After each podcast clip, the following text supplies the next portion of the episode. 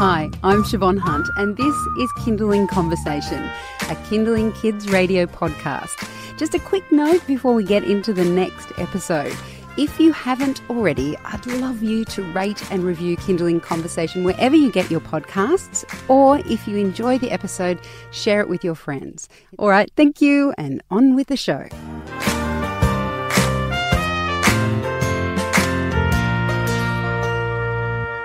Liz Ellis has won two Commonwealth gold medals, three World Championships, four National League titles, and four Most Valuable Player awards during her 18 year career in netball. She's now released a book that is about something completely different. it's called If at First You Don't Conceive. And I just want to read a quote that Liz has put in the opening of this book by Dorothy Parker. It says, Love is quicksilver in the hand. Leave the fingers open and it stays clutch it and it darts away. And then Liz adds, after this, the same can be said for fertility. Liz and her husband Matthew experienced secondary infertility and went through a long and winding road to have their second child.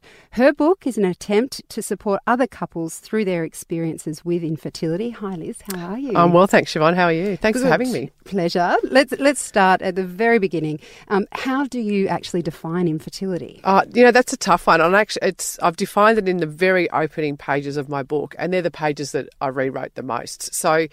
The infertility that a lot of us know, or a lot of us think we know, is that you've tried to fall pregnant for six months or 12 months and you can't fall pregnant. And then you, you do really fall into that infertility. But the World Health Organization actually has uh, broadened that definition, which I really quite like, to include um, where uh, you are unable to fall pregnant and it doesn't have to be medically. So if you are in um, a same-sex relationship or something like that, you generally are deemed infertile, and that that's not important for a, a lot of people, a lot of heterosexual couples who might be trying to access fertility.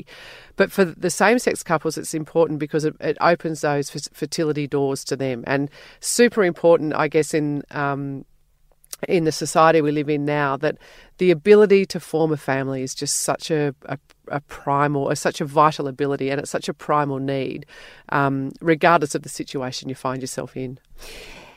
It is such a, a deep, deeply personal experience, and one that I'm not sure many people understand if they haven't been through it. Is there any way of describing it to someone what it's like to find out that you're infertile for whatever reason, you can't have a child. How do you explain that to people?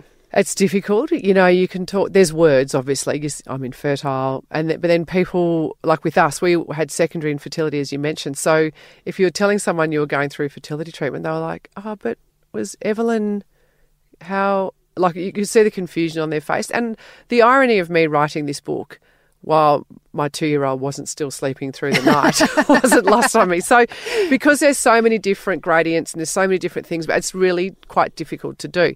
And I guess if you, but if you were to describe the feeling of it to somebody of, of being infertile, it is almost like all the stages of grief. There is denial, there is anger, there is frustration, there is a sense of loneliness. You feel like you're so alone through the course of your journey. There is um, a sense that you are that you uh, it is confusing because you don't know what information to trust. You don't know where to find the right information. I always had a sense as I was going through treatment that I was missing something. I'm missing. There's something really important that I'm not doing. Yet I had the best um, fertility specialists that that money can buy. Essentially, that uh, Australia has a, a huge, um, a great industry of of of, of medical specialists who are well trained in, fertility. So, you know, even though you've got access to all of these people, you still feel like there's something that you're missing. You know, am I missing a, a, a, particular natural therapy? Am I missing a supplement? What am I missing? So it is, and there's a sense that you are out of control. You have no control over what's happening to you.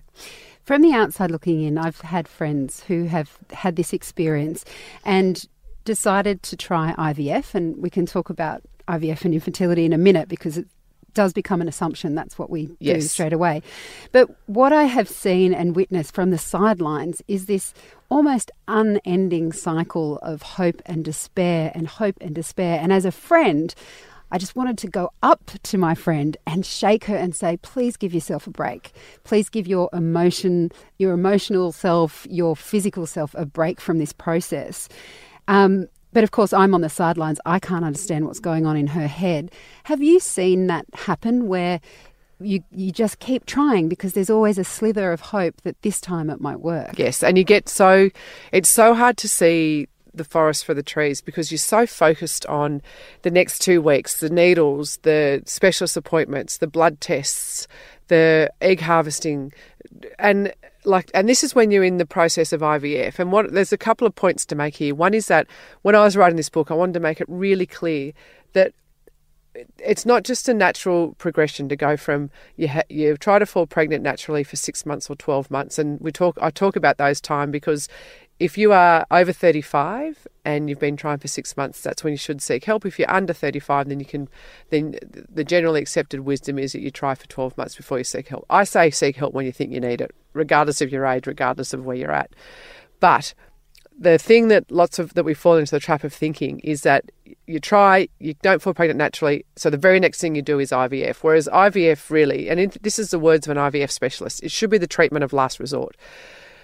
So I want people to understand through the course of this book that there are so many ways that you can tackle infertility. There's so many treatments around, and you really should start with doing the stuff that's that's easy and on the whole cheap. Look at your lifestyle. Do you need is it do you need to ditch uh, cigarettes? You need to look at your alcohol consumption. Look at your food consumption. Are you doing too much exercise? Not enough exercise. So get yourself healthy first.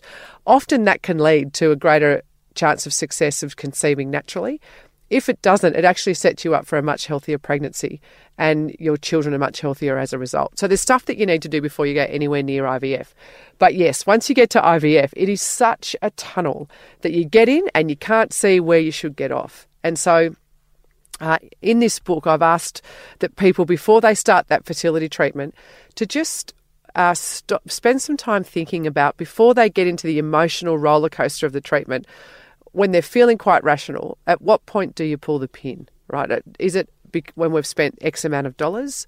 If it's and it's hard to reduce your desire to have a baby to a crass thing like dollars. Is it once you hit your 40th birthday or your 45th birthday? Is it a certain period of time? And I go through this in the book, but the way you make decisions when you're rational, you use a particular part of your brain that is good for rational thinking when you're in the middle of a huge emotional upheaval, the, the decision making part of your brain reverts to what's called your lizard brain, right? It's something very primitive right at the base of your brain, and it's used for fighting fear and let's say reproduction because we're a family show, right? So it's all about trying to the, the, the primal urges that you have, right, from the very beginning of time about making a family, and when that piece of your brain is making the decision. It says, go, keep going until you get your baby. So just think about it, and then that's your flag, and that helps you get out of it. But uh, if you are the, the friend of someone who's looking in, for God's sake, don't walk up to them and say, take a break. Maybe sit with them and be with them and talk about what their options are and help them to explore that. But the last thing you want when you're in the middle of this fertility stuff, especially if you if you haven't if you're getting if it's someone who hasn't been through it, don't give them advice. And I think that's the worst thing. Sometimes you get advice, you think, I don't want advice. I just want my friend to be relax, with me. Relax, breathe, go on holidays. Yeah. It'll, it'll, happen naturally. Yeah, right. Well, I never thought of that. Yeah, right. You know, all the stupid advice. You put your legs in the air afterwards. Like, oh, I thought that's how you got there in the first place. So, you know, there's all this stuff that is stupid advice that people tell you. Eat avocados. Right. I can't afford it. I, I, can't eat avocados and have a house in Sydney. That's all there is to it. and you have um, asked friends and and other people that um, have gone through this to tell their stories. And you have a letter from a, a friend of yours who's a, a, journalist. It was very funny. And she said a young woman who hadn't had kids suggested to her that if she bought red knickers and tried hula hoop dancing. Yes. but the best part about it was, I mean, the best and saddest part about it was she went and bought the knickers and the and the hula hoop, and it kind of that in itself just tells the story about where your head's at and because, how what you'll try. Because that's what I was talking about before. You think about what have I missed? Oh my god, I've missed the hula hoop. Oh my gosh, I've missed the red knickers. And for this friend of mine who absolutely prides herself on being a rational, savvy, objective, cynical woman it's her sense of shame that she actually went, you know what, I went and bought the hula hoop and the red knickers. But, you know, so there is this sense that you feel like you have to try everything. And when I got to the end of our treatment, uh, and after we'd had our baby, I had all this information in folders, and I thought, this is stupid. I've got all this information and I've got all these thoughts about it in my head. You go into fertility treatment and you think there is no um, strategy, there's no planning. I, I, feel like I'm walking through a snowstorm and everything I need is white. I can't find what I need. Whereas looking back, you can actually see that there is a way to strategize and plan for it. And I thought, I need to put it in a book to help other people. You're listening to Kinderling Conversation. I'm speaking with Liz Ellis. Her book is called If at First You Don't Conceive Your Friendly Guide to Tackling Infertility. Um, we are just talking then, Liz, about, you know, once you get into that cycle, let's say that you've gone through different treatments, you've started IVF, and you're so wrapped up in it emotionally, not to mention all the hormones that course through your body. Do you is there ever a duty of care for those that are offering the fertility treatment to turn around and say to someone, look, you've tried this many times. We don't think this is going to work for you. And does that happen? It does happen. It doesn't happen enough. And I think before you get to that point, you need to just be careful about who you trust your fertility with. And there is no doubt, and I discovered this through the course of researching for my book, there is no doubt that some infertility or some people who provide fertility treatment are far better than others. And there are some places who don't use the latest technology, who churn patients through. And from talking to people who had been to both places, it was their gut feeling that, that really sort of gave them that idea. And we've seen it in the news, you know, there's some fertility places where they've got a really high success rate and some have a really low success rate. But those those statistics aren't published. They're not publicly available. So you have to sort of use your intuition.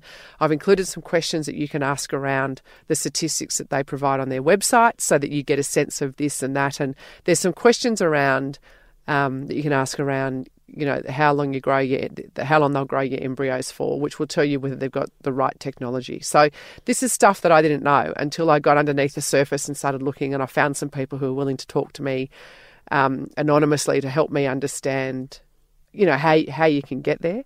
But there are certainly places that will say. Uh, there are doctors that will say, "Look, I think you're at the point." My fertility specialist said to me, "I think you're at the point. You're, you're 41 you know, we're not it's diminishing returns. We're getting two and three eggs every cycle. Think about whether this is good for you. The hard part is that's a really hard thing to listen to.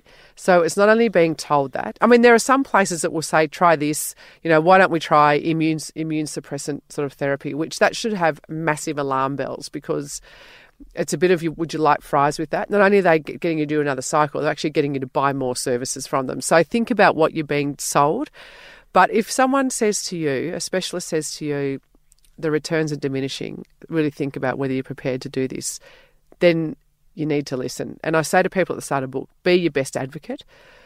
Be the person who asks the questions. Don't wait. Don't let things slip because you're waiting for somebody else to come up with something. Doctors have a lot of patients. You only have you, so worry about you.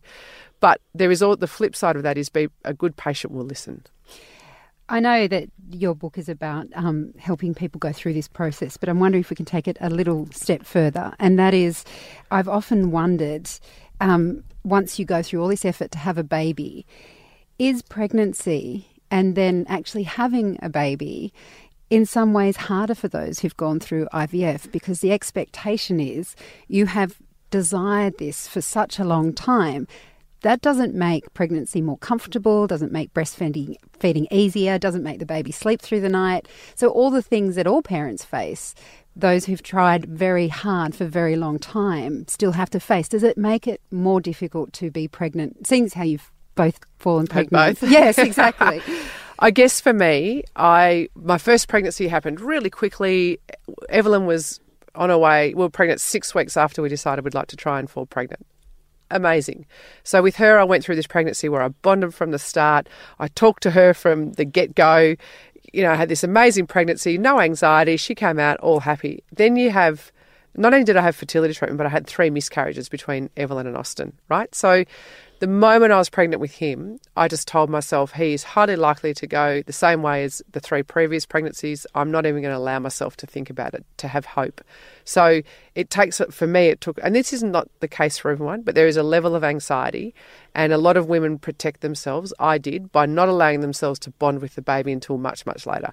I didn't, I didn't, not that I didn't pay him attention.